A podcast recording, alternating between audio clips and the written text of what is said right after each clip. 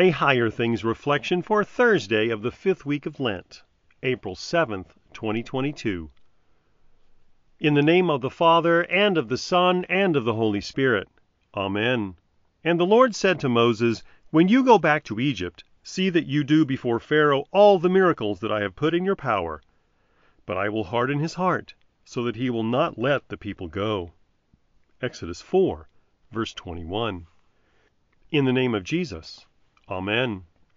The Lord hardened Pharaoh's heart. Wait, what? The Lord is the one who hardened Pharaoh's heart, who brought about the lack of faith, who brought the ten plagues against Egypt. That doesn't sound like good news at all. How can a good, gracious, and loving God harden Pharaoh's or anyone's heart? It is the will of God that all people be saved and come to the knowledge of the truth as 1 Timothy 2 says. Yet not only does God allow people to disbelieve his promises and truth, he himself even hardened Pharaoh's heart. So where do you stand? Has God hardened your heart? What about others who don't believe in God's name? Is that God's fault or their fault? Luther's Small Catechism gives a good answer to this regarding the third article of the Apostles' Creed. I believe that I cannot, by my own reason or strength, believe in Jesus Christ my Lord, or come to him. But the Holy Spirit has called me by the gospel, enlightened me with his gifts, sanctified and kept me in the true faith. The Holy Spirit has called you to faith, enlightened you with his gifts, sanctified and kept you in the faith. What the Holy Spirit does for you he also does for the whole church. There's nothing here about Pharaoh, or those who don't believe, because that's not your business. That's God's business to deal with in His righteousness and justice.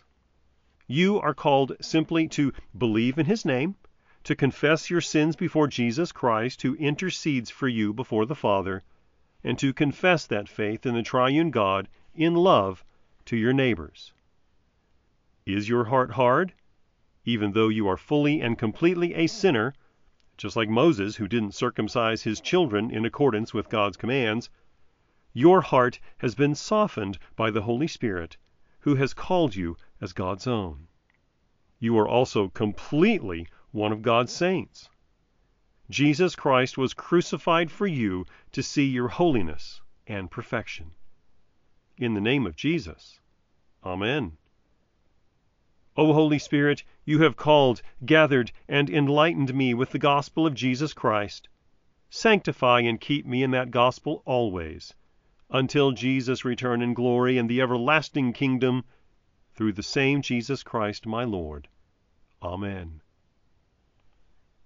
I believe in God, the Father Almighty, maker of heaven and earth, and in Jesus Christ, his only Son, our Lord who was conceived by the Holy Spirit, born of the Virgin Mary, suffered under Pontius Pilate, was crucified, died, and was buried.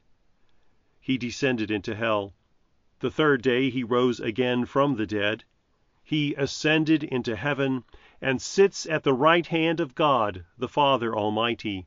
From thence he will come to judge the living and the dead.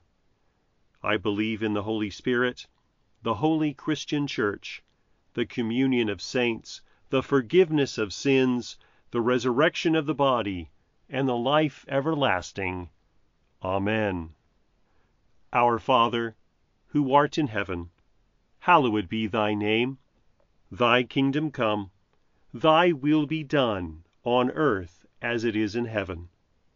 Give us this day our daily bread, and forgive us our trespasses as we forgive those who trespass against us. And lead us not into temptation, but deliver us from evil. For thine is the kingdom, and the power, and the glory, forever and ever. Amen. I thank you, my heavenly Father, through Jesus Christ, your dear Son, that you have kept me this night from all harm and danger and I pray that you would keep me this day also from sin and every evil, that all my doings and life may please you. For into your hands I commend myself, my body and soul and all things. Let your holy angel be with me, that the evil foe may have no power over me. Amen. Higher Things Daily Reflections are free, just like the Gospel, but they exist and grow from your generous contributions. All donations are tax deductible. If you would like to contribute to the work of Higher Things and support these daily reflections, log on to www.higherthings.org/reflections for more information. Thanks to Concordia Publishing House for sponsoring this reflection. Learn more about your favorite hymns and find the deeper meaning behind the text with Eternal Anthems: The Story Behind Your Favorite Hymns.